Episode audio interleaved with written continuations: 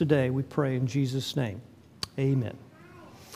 So we look at this third stanza now uh, this morning, and the psalmist seems to have in his mind trials. You can hear the language of the proud in verse 21 that are cursed.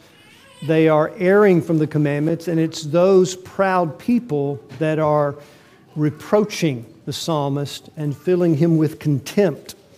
Even princes or rulers could be rulers of tribes or families or rulers that are larger than that.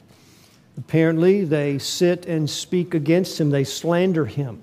So it's in this context that the psalmist gives us the next stanza in Psalm 119. So, what we're trying to do, because so many of these stanzas are very similar, you'll see words repeated over and over, phrases repeated over and over.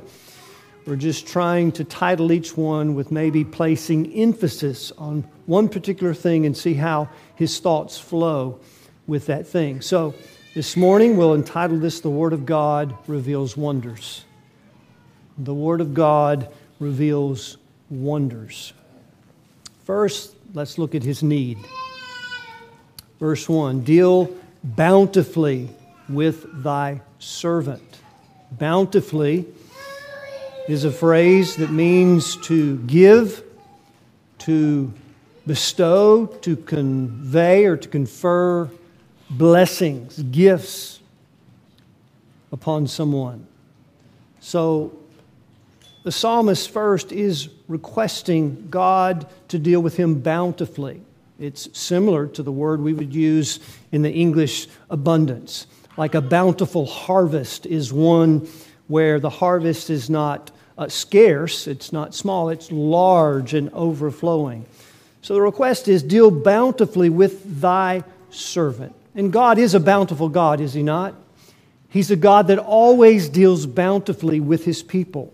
He is a good God. He has dealt bountifully with you in His Son, Jesus Christ. He's given you His Son, and with Him, given you all things. Romans 8 32. He that spared not his own son, but delivered him up for us all, how shall he not with him freely give us all things? He has given you the Holy Spirit, and with him, the Spirit conveys to you all spiritual blessings in heavenly places in Christ. Ephesians 1 3. God has given you the bounty of Himself. And in Christ, John 1 16 says, of His fullness. Whose fullness? That is Christ.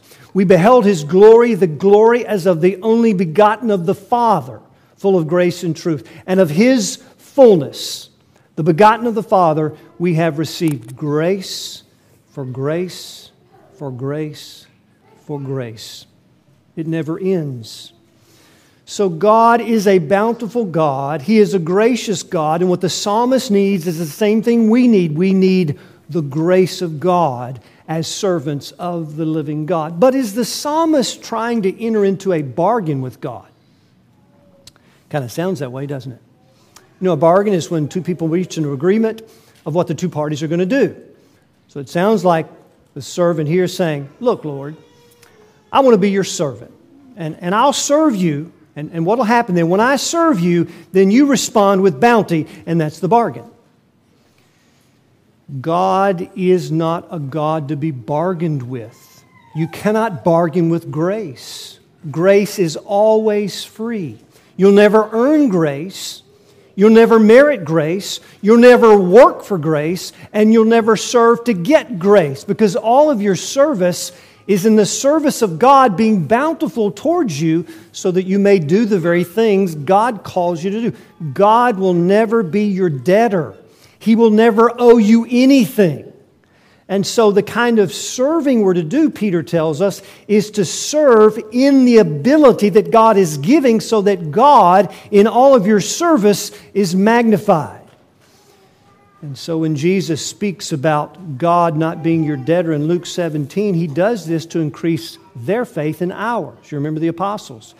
In Luke 17, they said, Lord, increase our faith. Jesus helps them in two ways. First, he says, if you had faith as a grain of mustard seed, you would say to the sycamine tree, be plucked up and cast into the tree, into the sea, and it would obey you.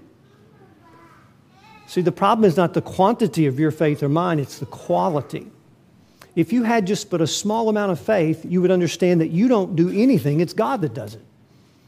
If there's going to be a tree plucked up and cast into the sea and planted there, God is going to do it. So cast your eyes upon God and not the size of your faith. That's the first thing. Secondly, Jesus said, What man of you having a servant that has a master, like the relationship of verse 17, and he's plowing in the field, he's working hard, and he comes back from the field, and the master says, You know what? You have done so much for me in working my estate. Why don't you sit down first and I'll serve you, then you can serve me? He says, No. You sit down and serve the master. Hot, sweaty, worked all day, and then serve yourself. Does the master thank the servant because of all that work he did in the field for the master? I don't think so, Jesus says. Likewise, when you have done everything that's commanded you, you need to say to yourself, I am an unprofitable servant. I've just done all that it was my duty to do. Now, I think you're pretty profitable to me, and we can be pretty profitable to one another, but when it comes to God, you give him no profit when you've changed all the diapers and fed all the children and been the godly mother and the wife you're supposed to be, when you've worked hard in the fields laboring for your family and being the godly husband that you're supposed to be, when you've served God exactly as you're supposed to do, then you need to say, I am unprofitable to God. He will not thank you. He will not say, I really appreciate your service. You know what? You're going to thank Him. You see, God is just as free to bring you grace when you've done everything that He said, as He is to bring you grace when you've done nothing that He said. And that's how He increases their faith. Because God is free, He's independent, He's not dependent on you, and He owes you nothing. So the psalmist is not saying, Lord, I'll do a little service, you give me so much pay. He's saying, Lord, the only way I'll serve you is by you serving me and giving me grace to do everything you call me to do. Is that how you see God? So much of the time we approach God on the basis of a bargain rather than on the basis of grace. Grace is free, yes, grace is free. And you will never make it anything but free. And the glory is when you haven't changed the diapers and you haven't been godly and you haven't done what you're supposed to do, grace is still free. And God can give you just as much grace when you did nothing He said as He does when you did everything He said because He owes you nothing. Nothing. Now, that's good news if you see yourself as the kind of servant that needs God. And so, beloved, let us not try to enter into bargains with God. Let us ask Him for His bounty so that we can do what with the bounty? Deal bountifully with thy servant that I may live and what? Keep your word. Do you see what he's saying there? If I'm going to keep your word, I'm going to need you to deal bountifully with me because the only way I'm going to serve is in the service you provide. And so at the end of all your service, you need to turn back to God and say, Thank you, God. I appreciate the bounty you supply so that I can serve in that bounty and live now, how is it you want to live in 2024? How do you think the psalmist wants to live? Does he want to live the Israeli dream in the land of promise? Are you wanting to live in 2024 the American dream? Are you wanting to live and while living, you obey and keep the Word of God? Is that the priority of your life and mine in 2024? Not, not, not the prosperity and the comforts and the convenience, and if God grants them, God bless his name. But this psalmist in trial is asking for the bounty of God's grace so that while he's living, what's he living? He's living to keep and to do and to obey the word of God. That's his priority in trial and out of trial. And that should be our priority as well. Now, if God answers this prayer and deals bountifully with his servant, which God does, and he lives in such a way that he keeps the Word of God, what would that look like? Well, it would look wondrously. Verse 18 Open thou mine eyes, that I may behold wondrous things out of thy law. See, if God deals bountifully with you as a servant so that you live and keep his word, that means he's going to need to do what? Open your eyes so that it would look and you would see something wondrous so that you can keep His word. You see the connection? To open means to disclose something, to reveal something. It's the word used in Numbers 22 with Balaam, that prophet who smote that donkey after he turned out of the way three times, and the third time he crushed his foot against a wall. And the donkey starts talking to Balaam, and Balaam, strangely enough, has a conversation with his donkey. And then the Lord opened his eyes so that he could see the angel with the sword drawn. He couldn't see him. Now, he was there the whole time, but he couldn't see him. Beloved, for God to be gracious to you means He is going to have to open your eyes to see something wonderful, wondrous, amazing, something that causes wonder in the Word of God. Have you lost the wonder of God's Word? Have you lost the amazement of God's grace? Well, I think the psalmist, in part, will tell us how, how maybe to, to get that back. We need to see wonders out of the law of God, the Word of God. Think about the first time you saw wonders. See, that took an act of grace. See, the first time you ever saw a wonder, the wonder of the gospel, it required God to open your blind eyes, didn't it? That's what the word says. In fact, the word wonders refers often to the wonders of Egypt that God performed in the 10 plagues that the Israelites saw with their own eyes, and with the Red Sea that parted with walls of water on each side. The psalm says they were deep waters. They were a heap. You know, some people try to say there was a land bridge that was shallow. Don't buy it. The Bible tells us it was a, an abyss. They looked up, perhaps thousands of feet, walls of water. They saw it. They felt their feet touch the dry land as they walked right through the Red Sea. And then they actually experienced eating the manna for 40 years. But in Deuteronomy 29, Moses calls all the heads of Israel together and says, You have seen, you have experienced, you've heard.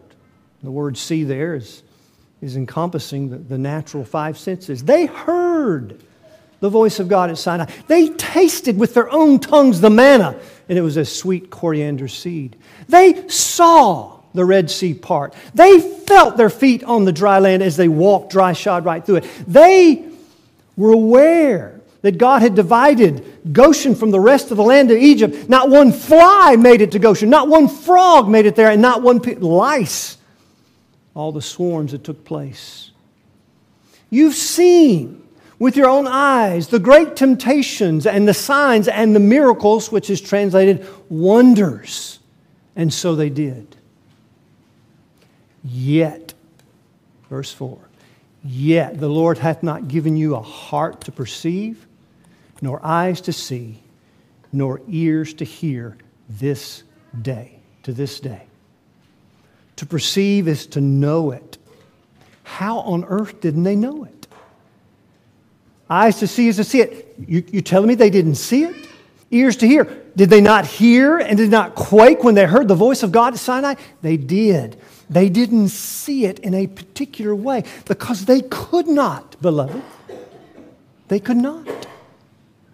This is what happened in John chapter 6, 26, when Jesus had performed the miracle, the wonder, the sign of feeding the 5,000, and they, they rushed over the sea to try to find Jesus, Sea of Galilee. And when they found him, he said, You seek me, not because you saw the wonder, the sign, the miracle, but because you ate of the loaves and your belly is full.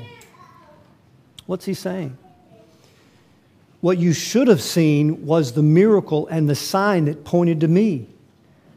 And then you would be seeking the miracle worker instead of the miracle for your belly. And then Jesus goes on to say, What? I am the bread of life. But you have seen me, you have experienced me, and you do not believe. All that the Father giveth me shall come to me. Shall is not a potential word, it's not, it's not something that may happen. They infallibly will come to Jesus as bread. Because God will open the eyes of the blind by grace so that they'll see him as bread.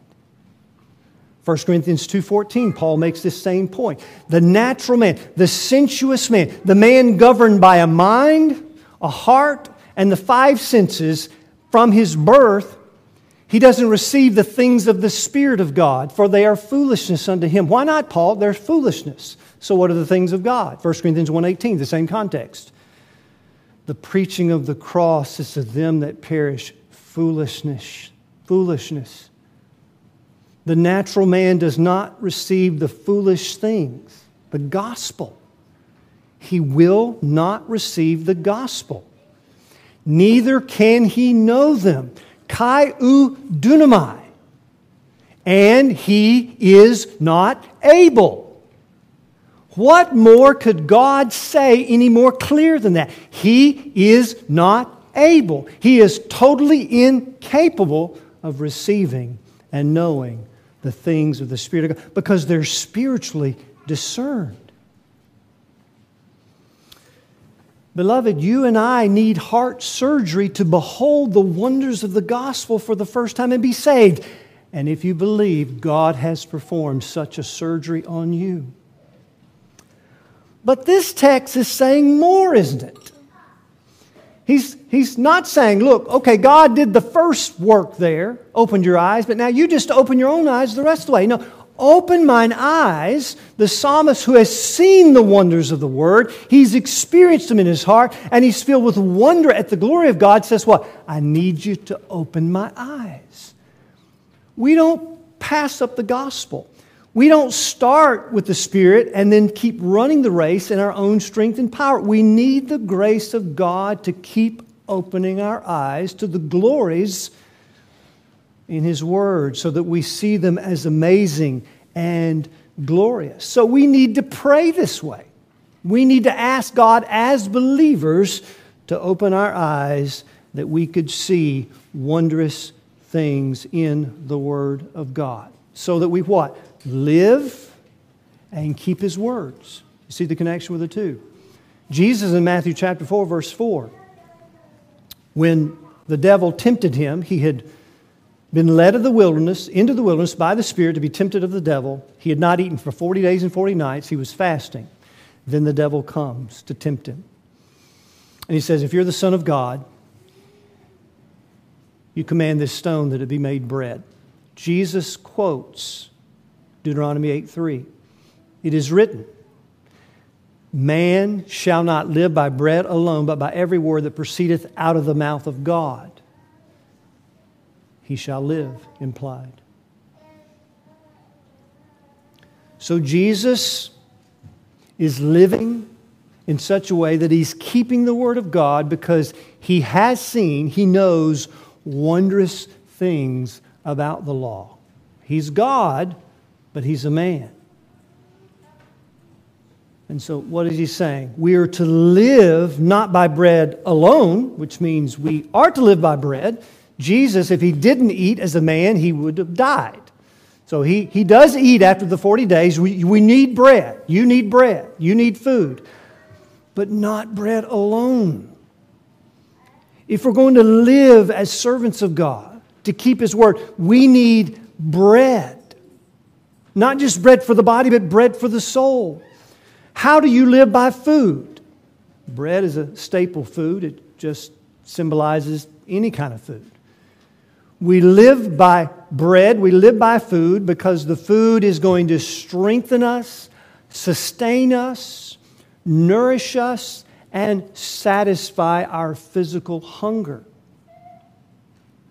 But you can't live by bread alone because you have a soul that cannot be satisfied, sustained, or nourished by physical bread. But it can be by spiritual bread or the Word of God as you see wondrous things out of that Word.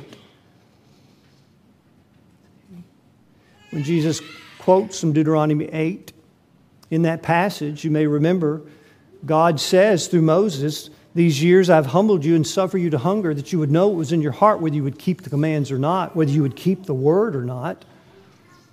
No, they, they, they never had what was in their heart or needed to be there to keep the Word of God. The history of Israel proves that. But what does God say needs to be in your heart so that you keep the commands of God? Well, the Word needs to be in your heart like bread because this is where Jesus quotes. If the Word of God is not in you, like bread is to the body, you won't keep the commands according to God. But for Jesus, he's living by the word and keeping the word. Now, he's the perfect Savior. Where we have failed, he did not. And he is that for us. That's the good news. But Jesus is living by the Word of God and He's keeping the Word of God because in the Word of God there are wondrous things that are like bread to His soul. It is nourishing Him, it is sustaining Him, and it is satisfying His soul. That's why we need to see wondrous things, because when the Word of God is sustaining us and nourishing us and satisfying the soul with the wondrous things that we see there as He opens our eyes, what is the upshot? Then we can keep the Word in a way that pleases God. Or as David said in verse 10, with my whole heart have I sought Thee. With a wholehearted commitment toward God, because the heart is seeing, perceiving, knowing, and experiencing something through the Word of God. Beloved, the devil's aim, as it was with Christ, is to destroy your enjoyment of God. How does he do that? He wants you to live by bread alone. Are you living by bread alone? If you are, then you're going to be empty. Your soul cannot be satisfied with what you put on your body the kind of house you live in, the kind of food you eat, the kind of comforts and conveniences you experience will do nothing for your soul. If you're eating by bread alone, then perhaps the devil is being successful in destroying your enjoyment of God, which could be why you and I don't what? See the wondrous things out of his word. So the psalmist's argument is that to serve God and to live so as to keep the word, he needs to have his eyes open to see those wondrous things that will sustain him, nourish him, and satisfy him. And how would that happen? You remember in the road to Emmaus in Luke chapter 24. Jesus came alongside these two that were discouraged we had hoped that this had been the one to redeem Israel, which in fact he did, but they didn't yet see it. Their eyes did not yet behold the wonders of it. So, as Jesus talked with them, they make their way uh, to the next city, and along the way, Jesus had begun to expound from Moses to the prophets all the things in Scripture concerning himself he, he began to expound, to unfold it, to get the folds out, lay it out so that they could see it with their eyes, which is a metaphor for understanding. He expounded it, he expounded the law, Moses. He expounded the prophets, but he expounded them concerning himself in all the passages he used out of the law and prophets. When they got to the city, they ate, and Jesus vanished out of their sight. And then they looked at one another and said these words Did not our hearts burn within us when he talked to us in the way, when he opened the scriptures? The word burn means to ignite, to inflame. Right? What inflamed them? That's a good kind of inflaming, not the angry kind of inflaming, right? What inflamed them? It was the scripture. How did it inflame them? Well, it was expounded. That's our goal every time preaching is done here. Do we always hit that goal? We'll say probably not. That's the goal. The goal is with the scripture expounding, your hearts are inflamed, ignited with a passion for God through scripture. What specifically ignited them? He expounded the things concerning himself, wondrous things, glorious things that they had not yet seen. But now they see them through scripture, exposition. What was the passion? Was it not the passion of love? Was it not like the songwriter said, wrote, that we mentioned last Sunday? My heart, the altar, your love, the flame? Their hearts burned with a yearning, an ignition, a stirring, an affection for God in Christ. Why? Because they saw wondrous things about Christ in the Word. Their eyes were open to it. Beloved, you and I need just as much today to have our eyes open to Scripture as we did the first day. The difference now is, presumably, we, we, we want what we didn't want. We want to see Jesus as we just sang. We want to have our eyes open, so now we're crying out to God as we go to the book. Now, how does this happen? How do we see wondrous things? Or I should say, how does it not happen? Well, it doesn't happen just by prayer. If all you do is pray, open my eyes, and that's all you do, you'll never see one wondrous thing. What's the implication of what he's asking? Open mine eyes to behold wondrous things out of your law, because what am I doing? I'm looking at your law.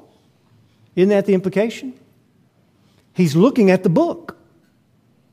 So he's bringing his eyes, he's bringing his understanding, he's bringing his mind, he's bringing his affection, he's bringing his will to the book.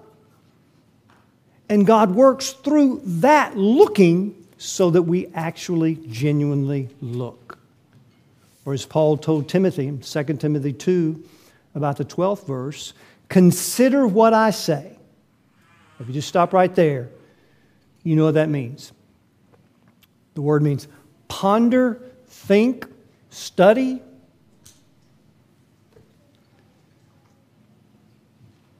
And the Lord give you understanding in everything. I now, what if Timothy just prays, Lord, give me understanding in everything, but I'm not about to consider the book? It doesn't happen. What if he considers the book and tries to do it on his own? It doesn't happen.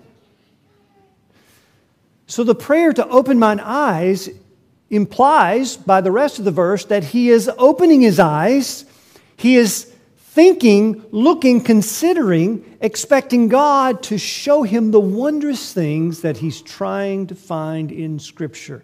And it's only when those two things come together as believers that God shows us. See? And in the same context in 2 Timothy, study to show thyself approved unto God, a workman that needeth not to be ashamed, rightly dividing the word of truth. How does he do that? He considers, he thinks, he pores over the text, he beats his head against the text, as Martin Luther did. What does this mean? All the while, Lord, give me understanding in everything. So, his need for grace, his need for bounty, is that he may serve God in such a way that he's keeping the word. And if he's going to keep the word out of the heart, he needs something in the heart that's going to produce commandment keeping obedience, which is wonderful, wondrous, amazing things. Have we lost the wonder of God's grace? Have we lost the wonder of the word? That could be a lot of reasons why. You know, if, if, if a sin is dominating your life, you're not going to see wonders. I didn't say if you have sin, that, that would exclude all of us. If a sin is dominating your life, then the devil is destroying your enjoyment of God by the word, and you can't see it. And so there are things we need to do, put in place, put out of our lives in such a way that we're coming back to the word and we're seeking God through the word. And what's the reason? That we may live and keep your word. So that's the need of grace. Next, in verse 19, we see his alienation, and there's some progression here. So when he's receiving grace, living to keep the word, and God is opening his eyes, even in trials, what's the upshot? I am a stranger in the earth. Hide not your commandments from me. My soul is breaking for the longing that it hath unto thy judgments, decisions at all times. All right, his alienation. By alienation, I don't mean yet people are alienating him. That's going to happen in a couple of verses later. But he experiences a kind of alienation. He feels to be a stranger in the earth. The New Testament equivalent is the same English word stranger and a pilgrim. A stranger is someone who's a temporary dweller or a foreigner. If you've ever been to a foreign land, you kind of probably know what he feels like. He's out of sync. He's, he feels like he doesn't fit in. Now, what's interesting is that the psalmist doesn't say, I'm a stranger in the land of the Philistines and the Amalekites and the Amorites and the Canaanites, but in the earth. He's even a stranger in his own country, his native land of Israel. Are you a stranger in America? Are we very at home here? See, it's the earth that he feels to be a, a stranger, an alien, a resident alien is the New Testament equivalent to that. Now, there are two ways he could experience life as a stranger. One is because he's just passing through. You know, if you go to another country to visit, you're, you're, you're passing through. That's not your home. You are headed back home in this case, but in our case, we're headed to another home. Heaven is our home. Paul would say in Philippians 3:20, "For our conversation, which could be translated citizenship based on the Greek word, it's a commonwealth word that denotes a city. Our citizenship is in heaven from which we look for the Savior, the Lord Jesus Christ. We are waiting, we're expecting, we're looking. He shall fashion our vile bodies like unto his glorious body, whereby he is able to subdue all things unto himself. He's going to fashion our bodies of clay and make them like unto his body. And he has the power. What kind of power? The power whereby he is able and he does subdue everything under the supremacy of his rule and reign. So we're, we're, we're headed for another country called heaven. So, in one way, he feels like a stranger because he's just passing through. But in another way, perhaps the point the psalmist wants to make is that as a foreigner, you're totally out of sync with the culture, right? It's not that you're just passing through, this is not my home. You're out of sync with the values of the culture that you're in. And of course, you would experience that, that in another country, right? It's not just a language barrier, food sometimes, customs. I mean, they can see you're out of sync, right? Now, if our citizenship was in heaven, then that means our lifestyle will be out of sync with the culture we're living in. Now, what particularly would the psalmist point to that would show that he's out of sync? It's not first the way he's living, but the way he is longing. Verse 20 My soul is breaking for the longing that it hath unto thy judgments at all times. Now, you want to talk about out of sync. Because, see, you don't look too much different to me than most of the people in America, by and large. I mean, you got beards, other people have beards.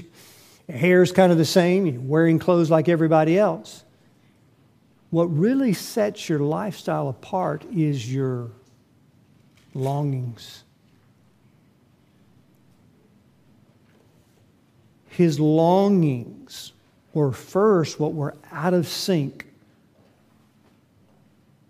that made him feel like a stranger. Now, longings lead to what? Lifestyle. But see, at times, lifestyles don't look all that different. We drive cars, they drive cars. We live in houses, they live in houses. They look about the same. It's our longings. Are your longings out of sync with the culture we live in? Or are your longings pretty much the same? When he says his soul is breaking, it's in the trial, it's, it means not just crushed, but wearing thin. It's wearing thin in the situation he's in. And so this wearing thin is producing increasing longings for the Word of God, the judgments of God, which he, he says he has at all times. In other words, it's not just when he's experiencing hardships, it's not just when everything's going well. At all times, he has a longing for the judgments of God. And this is what makes him so out of sync, like a foreigner in a foreign land. When the writer of Hebrews is going to point to this same issue, of being a pilgrim and a stranger, he would say it like this, speaking of Abraham, Sarah, and, and Isaac and Jacob. Hebrews 11 13, he would say, These all died in faith, not having received the promises, but having seen them afar off. And what was the impact of open eyes, seeing wondrous things in the promises? What was the impact? They were persuaded, they embraced them, and they confessed what? They were strangers and pilgrims on the earth, just like the psalmist in relation to the Word of God. He feels like a stranger in the earth. He says, Hide not your commandments from me, make them clear. When would God hide commandments from people? He that hath, more shall be given. He that hath not shall be taken away, even that which he thinks he has. He'll hide it. So in Hebrews 11, to live by faith is also to die while living by faith. That's the point the writer wants to make. He's not wanting to just focus on their death. These all died in faith. The point is, they were living by faith, and when they died, they were living by faith. Now, there are promises still for us today that are future. Not as many as there were for them, right? Everything they saw was pretty much afar off. They were looking at promises from a distance. The promise of the Messiah and the gospel, which they didn't know like we do, they were looking at from a distance. There are still promises, although we're much closer to the promises, there are still distant promises of the future that are reserved for the next world. We need to see those promises, even though we still see them at a distance or afar off. And so the writer is trying to encourage them that as they started in faith, to keep living by faith until the time they die by looking at promises. Or, as Hebrews 12, 2 is telling us, he is encouraging them to look to Jesus, the author and the finisher of our faith. Why did they finish faith? Why did they die in faith? Jesus, although they didn't see him like we see him, but when they looked at God, they looked at Jesus, finished their faith as they looked to God by means of promises. All right, they were first convinced of them. They were convinced. To live as a stranger and a pilgrim, you need to be convinced and persuaded and believe the promises. Secondly, they embrace them from afar. To embrace means to enfold in your arms, it's like a hug. How do you embrace a promise from a distance? The same way you would embrace your family from a distance if you were in a foreign land. If you were visiting in a foreign land for a while, and you were persuaded that soon you're going to get on the plane and go back home, you would begin to embrace your family, enfold them in your arms, even before you embrace your family. You would embrace them with joy. You would already be receiving them with joy because you're persuaded you're going to go back home. And when you go back home, you're going to experience the joy that you have set before you. Back to Hebrews 12, 2. The writer is encouraging them to keep running the race, looking to Jesus, and to live a life of faith by being persuaded and embracing something from a distance. Now, again, they were embracing something from a greater distance than we are, but our future home of glory, we are joyfully embracing from a distance. Matt Papa wrote the song, Almost Home. Don't drop a single anchor, we're almost home. Through every toil and danger, we're almost home. How many pilgrim saints have before us gone?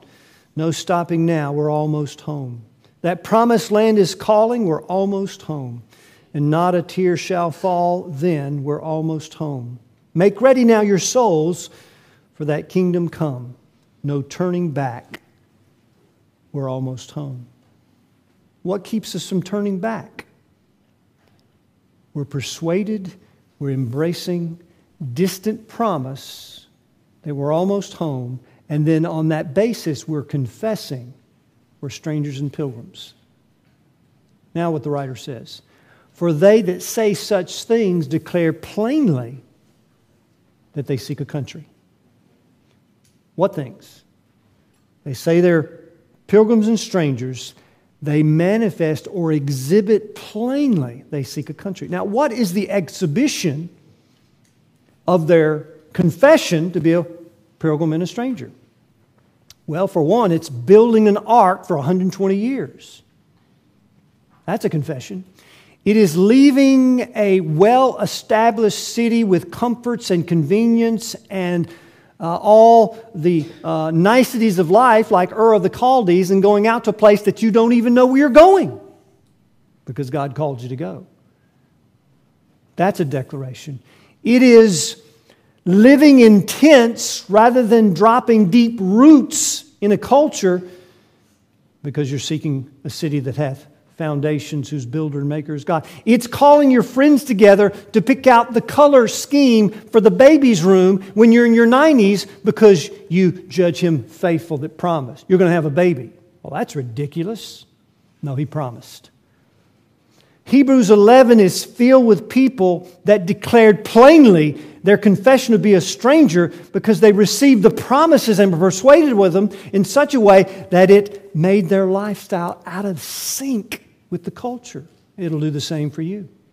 Is your life out of sync with the culture? It is when God doesn't hide his commandments. We're using the commandments, and God is revealing himself in the word, and it is producing what? Longings. Those longings are what produce a life that's out of sync. Now, listen to what the writer says. And truly, if they had been mindful of that country from which they came out, then they might have had an opportunity to have returned. Truly means, no, really. No, I'm, I'm serious. If they had been mindful of that country, they could have turned back. The word mindful means to hold in memory. Why didn't they go back? They didn't hold it in memory. Come on. You mean if somebody asked Abraham, Abraham, where, where were you born? Where are you from? I can't tell you. I can't bring it to my memory. Sure, he probably said, I was born in Ur of the Chaldees. I remember boy there. We used to play ball in the streets, play basketball, football. Sure, he held it in memory. The point is, he didn't hold it in his memory in a certain way. For which you say, How do you know that? Because of the next verse. But now they what? We expect him to say, but now they're mindful of a better country. But he doesn't. Now they desire a better country. Sure, he thought about Ur of the Chaldees, but not in a way that he held it in his memory with a great desire. And so, guess what? He didn't go back. He didn't go back. Now they desire, they hold in memory a desire for a better country. What makes the psalmist of sync? What makes him a stranger in the earth? My soul breaketh for the longing that it hath for your judgments at all times. What about Abraham and the patriarchs? We desire a better country, a heavenly one. Therefore, they kept running the race by the promises of the Word of God that revealed the wondrous things of God's grace for His people in such a way that it increasingly produced longings. And what do you want to do with your longings? Well, you want to satisfy Where is the psalmist going to go to satisfy those longings? The judgments of God's Word, the ways, the will, and the works of God at all times. So the Hebrew writer concludes they desire a better country, a heavenly. Wherefore, God is not ashamed to be called their God, for he prepared for them a city. If God is not ashamed to be called your God, why is he not ashamed? Because of your desires. Wherefore, because they desire a better country, God is not ashamed. And if God's not ashamed, what's the opposite of that? Now, we could pick a few antonyms, but what's one that comes to mind? If he's not ashamed, then he's what? In the context of Hebrews, he's what? He's pleased. Hebrews 11 6. Without faith, it's impossible to please God. God is pleased with your desire because it magnifies his glory. Now, some people will, will have you to believe that faith is all about your choices. Choose, choose, choose, they say, for which I will not deny that it is. But the writer has just told us it's something deeper. To live by faith, to die by faith, is to desire a better country. That's deeper than your choice. In fact, that is what brings about the choice. And what's he saying? What makes you and I so out of sync with culture is not first what we say and what we do. That's certainly part of it. When you speak the heavenly language, people are going to look at you like you're a foreigner. That's absolutely true. And the heavenly language is the word that's filling your heart. But it's going to begin with your longings. I am a stranger in the earth. Hide not thy commandments from me. I, need guidance as a foreigner in this earth. I need to hear from God. Well, here are the commandments and his judgments. My soul is breaking for the longing that it hath unto thy judgments at all times. It pictures him as away from maybe the temple of God, like Psalm 43, where he's, his soul is disquieted with him, and he says, Oh, send out thy light and truth. Let them what? Guide me. Let them lead me into the holy hill of God, unto God and the altar of God, my exceeding joy. See, he's longing for the altars of God. He needs both light and truth. Not just light, not just truth. He needs light and truth. So he's longing for light and truth because that longing is going to bring him to his God, and the experience of that longing will be joyful, even though he's what? In great pain. Even though the psalmist is being filled with reproach and contempt, his soul is wearing thin for the longing that it hath unto thy judgments at all times. How are your longings this morning? Well, if you're like me, they can be all over the board sometimes, right?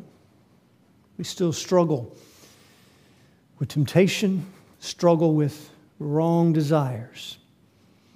But you see, the psalmist's point is when we're asking God to be bountiful, so that we can keep His Word. We're asking God to open our eyes, and then we're bringing our eyes to the Word. And as He shows us wondrous things, amazing things about His grace and Himself out of the Word and about Jesus Christ, then we're going to increasingly feel like we're strangers in the earth, and our longings should increasingly be cultivated for the judgments of God at all times. See, when you read this psalm, you get the quick impression the psalmist knew he wasn't always where he wanted to be. That's true of us too, isn't it? I want to have more longings for God's word and God's judgment. I want to experience more of God's word like bread to my soul. And so, what do we do? We pray, we ask, and then we go to the Word of God and then increasingly by grace, we'll feel to be out of sync in a culture whose values